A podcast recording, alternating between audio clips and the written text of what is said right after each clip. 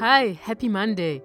Today on the Classical Minutes podcast, the question is When you study a piece of music, is your focus mostly on the results you are striving for or on the process of learning itself?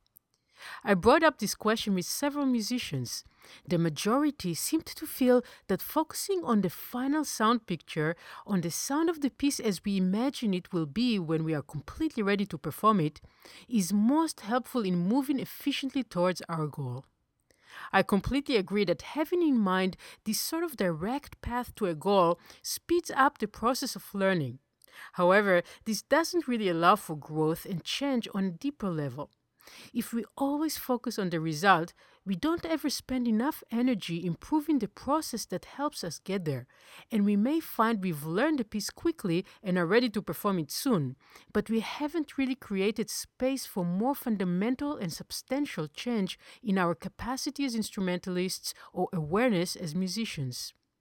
On the other hand, if we focus on the process itself, the subtleties of how we improve and change from day to day, noticing a deepening level of musical understanding and physical development, we can grow in a way that affects everything we play and not just one individual piece.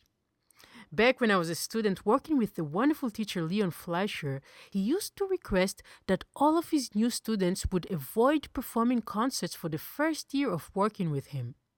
At the time, I thought that this was really a very long time away from the stage, but now I can see that he was asking us to give ourselves over to the process of studying rather than the final result of performing.